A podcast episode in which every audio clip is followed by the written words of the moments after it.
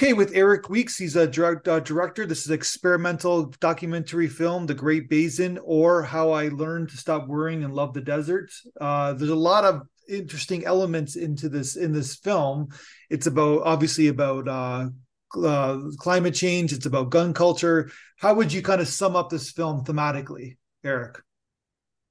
Uh, one of the questions that you asked in interviews uh, describe the film in two words. Okay. And my answer to that is fever dream, um, which is kind of how the film came about. It's such an amalgamation of of different aspects of my concerns, and that goes everywhere from from environmental concerns to uh, the things that have happened in the United States uh, towards indigenous people, uh, towards uh, you know using land, kicking people off of land, uh, you know, detonating over 900 atomic bombs in, in the state of Nevada, et cetera, et cetera. But there's also all this other stuff that kind of gets thrown in, which is my own experience.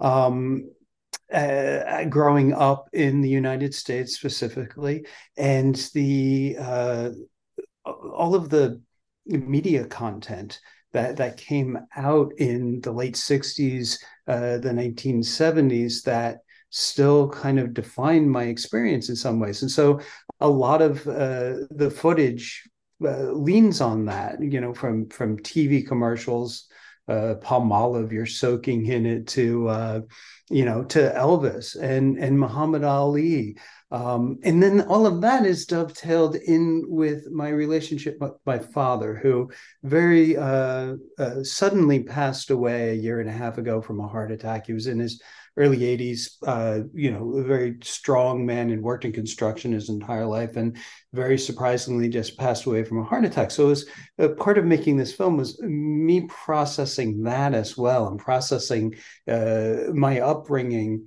in in a symbiotic relationship with what I was uh, learning about and thinking about while in Nevada. And so, so I, this is the way that I talk. By the way, I kind of like talk in tangents and somehow come back. Um, that's what your film was about. Your your film was exactly. well, yeah, yeah. so it makes sense. That's your personality. So their your films got rewatchability all written all over it because especially if you're from a certain generation where there's all these kind of pulp culture uh, references, like as you described, like you got Elvis. I think even got uh, when Brando won the like this is just uh, like uh, speaking of when Brando won the Oscar when the he brought up the girl to uh, accept the Oscar for indigenous people not being treated respectfully. I, you had so basically I'm just throwing that out there, but you have like a hundred like pulp culture moments and like moments in our society. Walt, Walt, Walt Disney, I think you had for a couple seconds, right? There's all kinds of things layered in there yeah. that that I forget about, and I watch it again. One of the things that that I teach photography and video, and I've done it for a long time on the college level. And one of the things that I, I preach about is a being a, a, a fan of your own work, and b uh, having artwork that can continue to unfold. So you don't get everything the first time you watch it or look at it. That it yeah. opens up, that you can come back to it time and again. And this film does that for me. Like I, I grabbed all of those clips and put them together. But while I'm watching it, all of a sudden, you know, uh, there is a, a clip that happens a couple of times, which is just a voiceover of Willie Nelson saying something about, and you crossed the Great Basin alone. And I grabbed that off of an audiobook that, you know, it's just like there's stuff that that you can't even know about that's happening in the film. It's like Willie Nelson is in that film. yeah, and you even had like a, a Godfather reference, Godfather Two, right? And the absolutely in the lake. So kind of gave away the ending of that movie, but yeah. so okay, so what is then? Of course, all the the Western kind of movies, right? Like that you went you went back to, and there is a through line. You have to like, well, like I said, like it's a, this this is an emotional punch. This movie has an emotional punch to it. So then Sinatra, of course, you like bunnies, lots of bunnies in the movie. Um, where like how did it come together for you? Like, I'm just curious. Did you like write a script? Was like an actual script written for this movie or like how does it like because it's mostly editing obviously right so i'm curious about the process of putting this all together it was probably my most process oriented uh, artwork that I've made in my life. In that I really was rolling with the with what was happening and responding to it, and so there's absolutely no script whatsoever. I started. Um, I started out by uh, having made other films, and I wanted to make a film that was away from an urban area. All of the other films that I've made was about the way that, that urban space is structured and how people pass through it. And so I applied for this uh, residency uh, called the Montello Foundation and wanted to be as far away from civilization as possible. That was the start of it and I had no idea that it would end up uh, what ended up happening. Uh, so I went out there and I was just capturing. You know, I had a whole bunch of different cameras from a, a black magic pocket camera. You know that that you know captures beautiful. Uh, you know 4K to my iPhone to a Pocket Osmo to a GoPro. I had all these different little tools and I was playing with all of them. But while I was there, uh, you know, just uh, spending time with the sagebrush and the and the in the area, I was reading a lot, and a lot of things came up that I had known about in the past. You know, I grew up. I'm old enough that I remember, you know, nuclear threat and and you know that uh, worried about you know what would happen. There was still the Cold War in the 70s, you know, mm. early 80s you grew and up in the 70s, right? For people, I yeah, I was born in 65. So. Yeah, so um, you know, my first memories, you know, strong memories are early 70s. And uh again, I go off on tangents uh, about how this came about absolutely not uh, uh, scripted at all. It was me responding to what I was reading, what I was capturing. And I realized that what I wanted to say, there's no way that I could do that just through my own capture. And so I started looking at clips on YouTube and started appropriating them. And this is the very first piece that I've ever appropriated uh, others' work. I've referenced work in the past quite often, uh, having been influenced by uh, anything from literature to to films to jazz music, and I would embed that in my still photographs in very subtle ways. But here's the first time I'm actually grabbing something and bringing it in, uh, and uh, and so it just built on itself. And so it, I, I, got some excellent feedback from some people, my wife, a couple of uh, uh, close colleagues, that the very beginning of the film has a montage where it kind of introduces everything that's going to happen in yeah. the film. And that didn't exist at first. So that came through somebody suggesting that. I was like, you know, it's a great idea. So very open to other people, you know, response. And so I was putting it out there and it just uh, you know i just kept editing it and just kept saying oh i could add this or i could add this layer to it or maybe i should move this out or maybe that's a little bit too heavy handed like i had some some uh you know some cartoons that are pretty overtly racist and yeah, I, like Bugs Bunny, the Bugs Bunny. Yes, cartoons, yes, right? and it's pointed at there. You know, Bugs Bunny shooting arrows at at a at Native Americans. Um, but there's a, lot worse that uh, specifically my wife had a great suggestion. It was like, well, maybe you back off and you you don't necessarily need to hit people over the head with it. And so um, well, you scared me because those are the cartoons I watched as a kid, right? So I'm like, wow, yeah. it is, yeah. And looking back, it is a little bit racist. Yeah. Oh my gosh. There's there's uh there's some pretty bad stuff that that was happening you know that that was being put out there it was really kind of kind of amazing and so the, the, there was that part of me that didn't want to uh, perpetuate that too i wanted to go and point to it without without actually uh, you know showing it again well you show the like even like uh like when you're watching your film you can see that there's there's a there's a television influence that that basically that you grew up watching a lot of i'm assuming you grew up watching television a lot of commercials. You keep going back to the the cowboy boy the cowboy who's sitting in front of the television. Seems like he needs to go to the washroom. He's like but uh but it's like it's sort of like was that kind of you in a sense or were you consciously or consciously even thinking that definitely stands in as a you know a, as a surrogate for myself. And then there's uh, some clips from behind of a very little boy um, jumping up and down. He's like in a little red jumper. That's actually me. Um, you know, right. footage that my father had shot.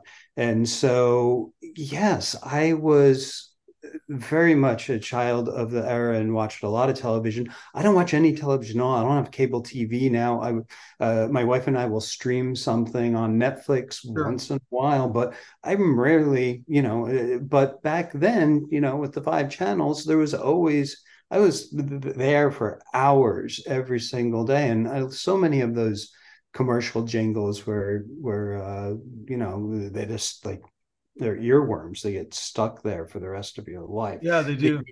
yeah, the uh, the reason why I had the various uh, commercials about guns, you know, it's like that little boy is like he was watching a western, the one that you mentioned, yeah. and then the other boys are like, you know, uh, that was something that was I'm I'm very much uh, I don't own a gun. I don't want to have a gun. I don't want to be anywhere near a gun.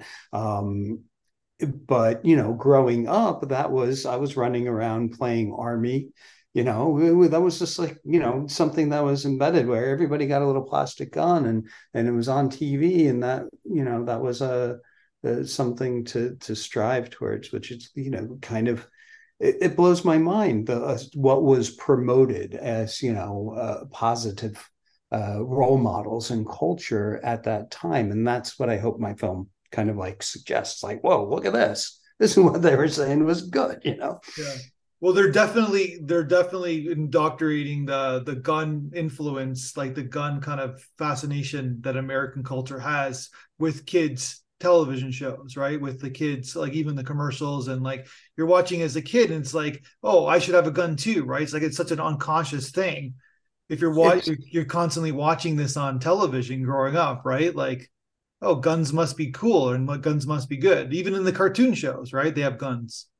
Yeah. So it, it, it offers agency and pow- empowerment, right? Or that's the way that it's put forward, yeah. Uh, or at least was. But I think that even now, you know, I would go to video games rather than. I, I don't know what cartoons are like on television these days, but you know, video games. So much of it has to do with with uh, you know using guns and and uh, you know reaching your goal in in uh, you know loss of other people's you know lives etc well yeah like there every video game it's like someone is gonna die right? Like someone like even the mario video games like he you know like he's he's got to kill the person in the end right? It's to move on right. to the next level right? Absolutely yeah it's yeah, and it's like it, it, it, there's actually you know dying is kind of a little bit uh, uh more uh, more difficult to come back from. yeah, but then but then the video games usually have three lives, or you can sometimes you can get uh, new lives, right? Which maybe is teaching kids the wrong message. Who knows? Yeah yeah who knows? But you know like you look at at violence today in the united states and gun violence and and you know mass killing and and you know we're not here to solve those issues here but you know i think that it's all tied together. Yeah it's not like people like to throw the gun control thing like meaning that yeah if you have less guns there's going to be less violence. But it's not just one thing right? There is you have to take take taking stock of like pulp culture and movies and television and video games that's a that's a part of it. That's a small part of what of the problem that's going on with the mass shootings in the states. Mm-hmm. Yeah, uh, mental health issues. You know, getting yeah. people uh, help. You know, people that feel alienated. You know, uh, bringing them into community. You know, there's a there's a lot of reasons uh, separate from just the availability of guns. Absolutely. And you also show in the film like uh, like a lot of the um, indigenous uh, kind of scenes like the TV shows of the 60s and 70s of like just the the overt racist characters that are playing these these characters, right? Like uh uh like, they're always the they're always the villain, right? So yes. Yep, and John Wayne, you know, it's just amazing. He made an entire career, you know, out of uh killing those Indians. Yeah. Yeah There's a wonderful aspect of uh, this weird uh, confluence of uh, a story. John Wayne was filming uh, the film Genghis Khan, and he was playing Genghis Khan, and they did a a nuclear test in Nevada, and the fallout went right over the set where they were filming in Arizona. Mm-hmm. Even though the government had said, "Oh, you're fine, don't worry about it," it was either Arizona or Utah that they were filming, and uh, yeah, almost everybody in that production ended up with some kind of cancer, including John Wayne. But I don't. How come that's not even known more? I didn't even know that story. I didn't even know that. that no, it's, it's out there. It's out there. You go and you know look up enough about John Wayne, and that's going to come up. That um, you know, he uh, died from cancer maybe 15 years later. But if you yeah, just look up Genghis Khan and and uh, you know nuclear fallout, you'll find it. Yeah. It's out there. And then you got Elvis a lot. You Elvis keeps coming back, right? Uh, yeah, and so one of the things said Elvis, I, skinny Elvis, good looking Elvis, all different mm-hmm. versions, I guess, right? My mom was 18 in 1958, and so she was a huge Elvis fan, and so I grew up with the the you know vinyl LPs, playing them when I was young. It was the first music that I really listened to, and uh, you know what ended up happening to him, I just find so tragic. And so montaging him with uh, Evel Knievel, yeah, you know, they both wore same similar kind of outfits in the 70s, but both of them, it, it seemed seems to me that both of them really and the and the song that Elvis is even singing really uh, is very very much needed public approval and and acceptance and and love separately from just the people that they were close to but but even a larger one. And and so that's why I've montaged both of those together because both of their lives are pretty tragic. And both of that yearning and and uh, longing is somewhat tragic too and didn't Evil Evel Knievel's son start doing it as well? Like like he just passed away recently too. Yeah, Robbie Knievel passed. Robbie away. Knievel, like he did it. Like so, it's, it's interesting that he like you're talking about like there's this the need for acceptance need to be, and his son did the same thing, right? Like that car, that car, that crash that you showed, not the car crash, the bicycle. Like he's like it's like how do you even survive from that? Like from that crash is so in the hospital for months and months. He, I think he broke 40 some odd bones. That was when he was jumping. Um, I think there are buses uh, in the Caesars casino parking yeah. lot. And uh, yeah, he was in the hospital for months after that. But still, then he did the Snake River jump with the rocket, and you know, showing that in slow motion. That like that's so like oh my god it's just so hard to watch that that and people like i guess are fascinated by it during that time right they there was like must see events when he was doing his next stunt, I guess. Absolutely. So it was uh, often, um, I think it was on the Wide World of Sports, Channel yeah. 7 in New York. ABC was the Wide World of Sports. And uh, something like that, whether it be a Muhammad Ali fight or an Evel Knievel jump, those were televised in big events, usually on a Saturday. Yeah. And, uh, and so I was certainly watching those with my dad. And you know, my dad was a construction worker that we didn't, you know, he was a disciplinarian. He was not communicative, but it was something that we could share. Yeah. Um, were, were these kind of uh, shared cultural moments that were uh, wrapped around sports in a weird way. Yeah, well, I just I just read uh, Dick Ebersol's book. Uh, he's a big famous sports producer, and he was he was one of the he did a lot of the the segments for Wide World Sports back in the seventies and eighties and uh, yeah, just the sensational aspect to it, right? Like even the way they set up the show, right? They this is people people are like, who are they talking about, right? Anybody anybody who's like under thirty, right, or even under forty, probably is like. Oh, I so I about. so totally think about that. You know, it's like you know, I show my work to my students, you know, are eighteen to twenty two, yeah. and I think they were like, okay, yeah, Elvis, but you know, Dick Ebersol, The Wide World of Sports uh, towards the end of my film, the the song is uh, and there's like a silhouette of a cameraman. That is from the 430 movie that uh, you know people only 10 years younger than me 15 years younger than me don't know what the 430 movie was which was also on abc channel 7 yeah. in the new york area every 430 during the week uh, there was some kind of great 1940s 1950s uh, film. You know, it's like so that's where I saw a lot of my my my Gotcha. early movies was Yeah. was watching the 430 movie. Yeah, gotcha. No, it's so it's so interesting. So okay, so let's talk about how this film and then sorry, one last thing. Uh was it Hee Haw or Bonanza? I can't I don't even know what you kept on going back to. It was a Hee Haw that the, that show? Well, there's both. There's both. There's some bonanza in there too, but but uh, you what you're talking about is hee haw, where the two people are singing. That's that show scared where- me as a kid. Oh, my father made us watch it because my father was from the South, yeah. and uh, but we grew up in New Jersey, and uh, that was something that I had to sit through. You know, although there was, looking back, there's some really great classic country, like Buck Owens was was on it, and he was he was real. He was the real deal. Um, yeah, so that was a, a song that they sang every single episode. Was it Goldie Hawn on that? Sh- she was on that show too, right? Was it was it Goldie Hawn? I Hawn? don't know. I don't Yeah. know if Goldie Hawn was Minnie Pearl. Yeah. Um, she always wore the hat with the with the uh, price tag still on it. Yeah. Um, yeah, it was. Uh, It just you just reminded me of like it was a world from I'm Canadian, so it was just like a world that I had no idea existed. It just it's like it frightened me as a child to watch that show. I can understand that. Benny Hill frightened me. Benny, well, Benny, yeah, Benny Hill's. I used to watch Benny Hill. It was, but it's it's creepy now because of what we learned about him. So it's a different Yeah. context when he's chasing after the girls, right? But very Yeah. sexist show. But uh, but when I was a kid, I don't know. It probably didn't it probably didn't do me well. But I used to watch Benny Hill when I was a kid. It was too slapsticky for me, you know, and that's what would bother me. I was like, But but, was now, you like- know, He was there. He was a sex. He was a predator, sex predator. He was chasing Yes. after girls mm-hmm. on the show, right? So right, right, right, right. That was the premise of the show, basically, is you'd be running off.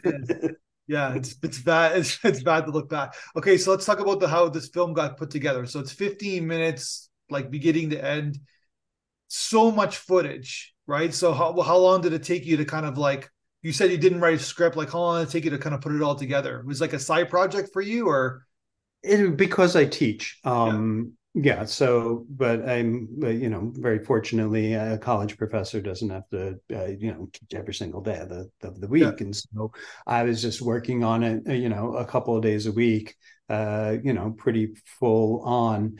Uh, uh, there's so much, you know, on the cutting room floor that, you know, from just the capture that I made when I was uh, in Nevada, both during the residency in the northeast corner of Nevada, and then uh, a number of months later, I went to Las Vegas and then traveled out of Las Vegas to go and go to the Colorado River and the Hoover Dam and and you know um, ghost mining towns and things like that. There's so much of just my footage that didn't end up in it, but I've got you know they're just folders and folders uh, on a hard drive of. Uh, all kinds of things that I captured the way that I captured any of those clips was it was all YouTube, and I was just uh, doing a kind of screenshot with a with a software. You know, um, you can buy a software that will allow you to go and uh, you know uh, record your your screen. And um, so a lot of time was just uh, just spent, you know, just researching, finding new clips and and copying them, and that's putting them into folders and filing it away and and um you know it's just like there was so much it's so much there and at some point i just had to say okay i had to pull back and um because it could have easily been 30 minutes long yeah. And you had to like figure out like when when's the end point, I guess, right? You had to like get to go, okay, what how what when am I going to abandon this project? Because I can go on forever in a sense, right? Yeah, yeah, and uh, I I could totally have gone on forever. And the funny thing about the film is, in some ways, it uh, it has a number of different. Almost seems like it's going to end. You know, um, it's going and going, and then there's this kind of somewhat of a climax. Like there's a climax with the with the uh, uh, clip that I'm riffing on from 2001 from Kubrick's. You know, Yeah. with the you know, and, and you think, okay, maybe it's going to end at the end of this. And then it keeps on going on. So even in the 15 minutes, there's this uh, continual kind of, whoa, there's more here. And yeah, I could have certainly have done that, but I'm really, really pleased that I controlled my my instinct of really wanting to make it longer. And I, the 15 minutes was just an arbitrary number at a certain point. It's like, I got to, I got to go and call it here. Yeah because when well, how did you pick all the commercials right? Like you you you what was it the can the canned turkey? You went oh the to- canned chicken. The canned chicken is just something that is in my life it was something that i I ran into, and I'd started showing it uh, in lighter moments in my classes, you know, because I have a really, you know, uh, they're photography classes, you know, and so we're not, uh, we're we're enjoying each other's company, and it's like, oh, you guys got to see this. They actually make a chicken in a can, and so I had known about that for a few years, and uh, and had to put it in my film, but um, you know, it's just. Uh, I, I have a lot of jingles and a lot of songs uh, that that are stuck in my head. I have friends that we kind of like pass back and forth. Uh, uh, you know, uh, Instagram scenes of The Sopranos or or The Godfather. So it's kind of my life. I like have this yeah. stuff floating around in my brain all the time, and so it really the film kind of is okay. This is what is in my brain. Sometimes, boom, going to put it down on on a canvas. Yeah, and then so you you mix uh Doctor Strangelove with Hee Haw, like the contrast, right? And then uh mm-hmm. like uh like Elvis with Evel Knievel, like there's like this kind of like, and then the commercial, like the Kool Aid commercial, I guess, kind of gets thrown in. Twix commercial, is it the Twix uh the cereal, right? Uh, that gets thrown yeah, in. Yeah. All these mm-hmm. like commercials and and yeah, the Kool Aid guy, right, smashing through the walls. Right, and so the, the, the, sometimes those things function almost as metaphor or, yeah. or double entendre. You know, it's like exactly. it, it, yeah. it is the thing itself, but it's also representing, you know, uh, something more than itself. You know, it's like uh, Marlin Perkins in Mutual of Omaha holding a turtle and talking about how you know you you'll be protected with Mutual of Omaha's you know insurance and then all of a sudden you have you know uh, bombs detonating. Yeah. Yeah it's it's a, like we you are we're a product of television right? And it's like this generation this is what it kind of got for me. It was like we're a product of television but this generation is not watching television. They're watching streaming. They're not even watching commercials anymore. There's like like you know what I mean? They just watch like they'll watch like YouTube videos or they'll watch like they'll mm-hmm. binge watch Paw Patrol or something, right? Like or TikTok. They're watching each other's content. Yeah. Like the older yeah. generation. Yeah. Yeah. So yeah. So it's just like it's it's a commercial, but it's not it's not a commercial that they like that they actually there's so many commercials out there, right? It's just that they, but they're now masked as entertainment, I guess. Right, and, and I imagine I wouldn't know because I I'm, I am who I am, but but I imagine that there, in some ways, isn't the same kind of uh, mass uh, uh, shared media uh, experience. You know, it's like back in the 70s and 80s, there were only a few channels, and you know that's what everybody was watching. It was before Google and the internet. Yeah. Um, you know, and so so you know, I bring up something, uh, you know, like uh, Kool-Aid to somebody of my generation and they know the commercials. They remember, you know, the the the pitcher breaking through the wall. Oh yeah. You know, it's like we all know that. And I I, I imagine that that younger generations don't have that same kind of shared shared language. No. And so I feel kind of fortunate. Maybe I'm not speaking to those earlier generations, but I feel very fortunate in being able to have a shared language that that I could communicate uh, with others uh, you know that that you know are going to watch it and have the same memories and the same connotations from it. So you have um so basically back in the 70s you had ABC, uh CBS and NBC, right? You had three stage 3 mm-hmm.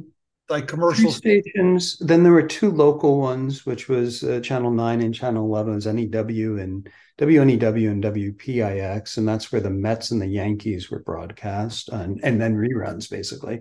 And Channel 13 was PBS. PBS, and, yeah. So yeah, and eventually Mm-hmm. Eventually, Channel Five came along, uh, and that was Fox. But I think that, that was, was like in the late '80s, right? Yeah, mid '80s, something like that. Yeah. yeah, yeah. And so, right, so there weren't that many choices, and uh, you know, people were watching the same thing, and you couldn't hide from the commercials either. Yeah, and but you were would be the I guess the your everybody was watching like like at nighttime. You had three three options, right? Three TV shows, and then and then uh they would be like the, the eight o'clock till 11 p.m. Uh, hours. You had the three hour block of the primetime television shows. So either a sitcom or they used to have movie of the weeks back then, right? And they mm-hmm. had or like um primetime uh, hour shows or sitcoms. So the point I'm trying to make is that now it's like they don't nobody everybody's watching a 100 different things right so 100 mm-hmm. different people are watching a 100 different things so everybody everything's kind of spread thin in a sense nobody has those reference points that as you mentioned i guess right Sure. And so you even look at the 90s, the must see TV on NBC. Yeah. You know, yeah. Friends and Seinfeld. Running home. Yeah. Seinfeld, especially, yeah, everybody's running home so that they could see that week's Seinfeld because you couldn't stream it and see it at some other point. Yeah. You know, the, the, ritual involved for my family, the ritual was on Sundays at 7.30, Mutual of Omaha's Wild Kingdom came on. It was really the only nature show and uh, the only game in town. And so that was from 7.30 until 8 at during that time is when dessert came out and so we're all watching tv and my mom would bring out either some butterscotch pudding or some apple turnovers with some vanilla ice cream melting on top of it or you know it's a wonderful memories um, and then after that would be the uh, wild world of disney and it was some kind of uh, some uh, some kind of uh, you know Disney product, whether it be a, a family movie or something like that, that yeah. would take you to bedtime and then so then like so in the 90s you just brought must see tv so like a show like friends which is on eight o'clock would do 30 million people right and then mm-hmm. carson johnny carson 1130 he would do 17 million 17 million people used to watch his show right? Now Amazing now like you said you don't have cable. Well it's like less than a million people. So like if i show show on cable a show on like abc right now at eight o'clock whatever gets a million viewers that's a success right? So it tells you where we are in the last doubled. 30 years right? Yeah.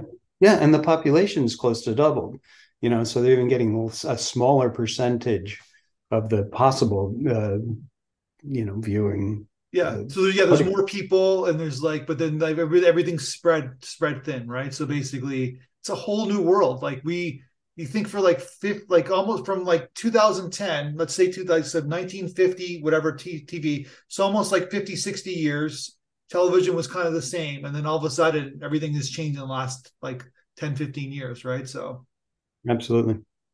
And so who knows what the the point I guess the grand point is that what's the next generation going to be? Like what are they going to be? What's the reference points going to be? What's how are they going to react? It's going to be it's going to be fascinating to see. It will be and it's really interesting. I don't really understand how you know music was such a big part of my my you know uh, teenage high school college. After college i played in a band and you know it was really important. Uh, i liked punk bands that were playing in New York, and and uh, part of my identity was that I knew about them, and I went and saw them, and and now you know it's like. Uh, younger people they can find out anything just by googling it on the internet. But then there's all these different genres. There's like so much more choice in a lot of ways with, with music. So I don't understand quite unless you're a Swifty, you know, and you're going after Taylor Swift. I don't know how there's a shared uh, uh, musical taste experience either. You know, it's like it's all it's all a mystery to me. But that said, she's like Taylor. You said Swifty uh, Taylor Swift. Like she's she's the aberration. She's the exception because everybody knows who she is. She's been going around for 15 years right? Like, and she's still still producing great music. Well, it's all subjective, but meaning that popular music, I guess, right? And uh and basically, yeah, so everybody knows who she is. So there's there's always those exceptions, those people just who branch out in pop culture that that they become they become known by everybody around the world. So yeah. Yep. so all right, man. What did you think about the audience? What did you think about what the audience had to say from our festival about your film? Uh, I, I really appreciate it so much. Uh, it really made me um, feel very fulfilled that that people understood what I was doing. You know that even though it is not a, a straightforward film in any sense, that there was still a clarity of mes- message that they, they got the message and i did it by tossing all this stuff and kind of throwing it at at the viewer and you know people responded. It was really quite quite beautiful. I i played them for my wife um stacy and and she was just like wow that's so beautiful. You know it's like it, it, was really very uh, the, the word is fulfilling uh, that you know it really uh, let me know that I'm I'm communicating what I want to communicate successfully. That's amazing. All right. Well, great. It's a great film. It's like I said, it's I've watched it a few times and it's like it's it could be like an installation in a in a, like a a like a sorry, I just got a brain freeze there. Like at a museum or something like that, right? Like where it's just like it just kind of keeps repeating on keeps repeating itself. So it's got that kind of appeal to it that's what I do with my other films is that um, it's uh, the film is one component of an exhibition. And so right now my 26 Wawa uh, uh, project is uh, exhibiting in Philadelphia.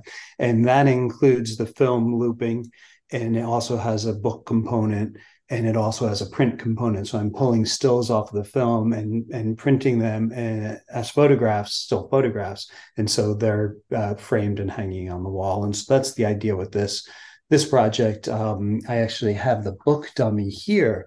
Uh, so gotcha. I, I, yeah, so I've created a book that's that's pulling um, stills oh, wow. off of the film. It also has a short story that I that I, I uh, ghost wrote under a nom de plume, but it's taking different different images from the film and doing a collage, some some uh, text from the audio, et cetera. And so there's this aspect, and and my hope is that I can find a venue um, where I can also uh, show the film uh, projected display the book, sell the book, and uh, have prints on the wall. So that that's that's kind of my game with, with it all. That's amazing. Yeah. Well, that, that's can people buy the book now or no? The book is at the printer. The proof is accepted. Um, it uh, I'm just waiting to get the they're, they're running them and then they have to bind them. I should have them in the next few weeks and it'll be up on my it'll be up on my website. I'm hoping there's a uh, one of my other books, 26 uh, Wawa stores, is uh, sold at Printed Matter, which is both online and uh, a physical, two physical stores in New York City that sell artist books. Um, these books are limited edition, so this one's a small edition of just 150. So get them while they're hot. Awesome. well, we'll have a link to the on the on the podcast to to your film. Uh, thank you very much for your time, and let's talk you, about when the next film is made. Thank you, Matthew. I really appreciate everything. Uh, just wonderful experience working with you. One, two, three, four, five,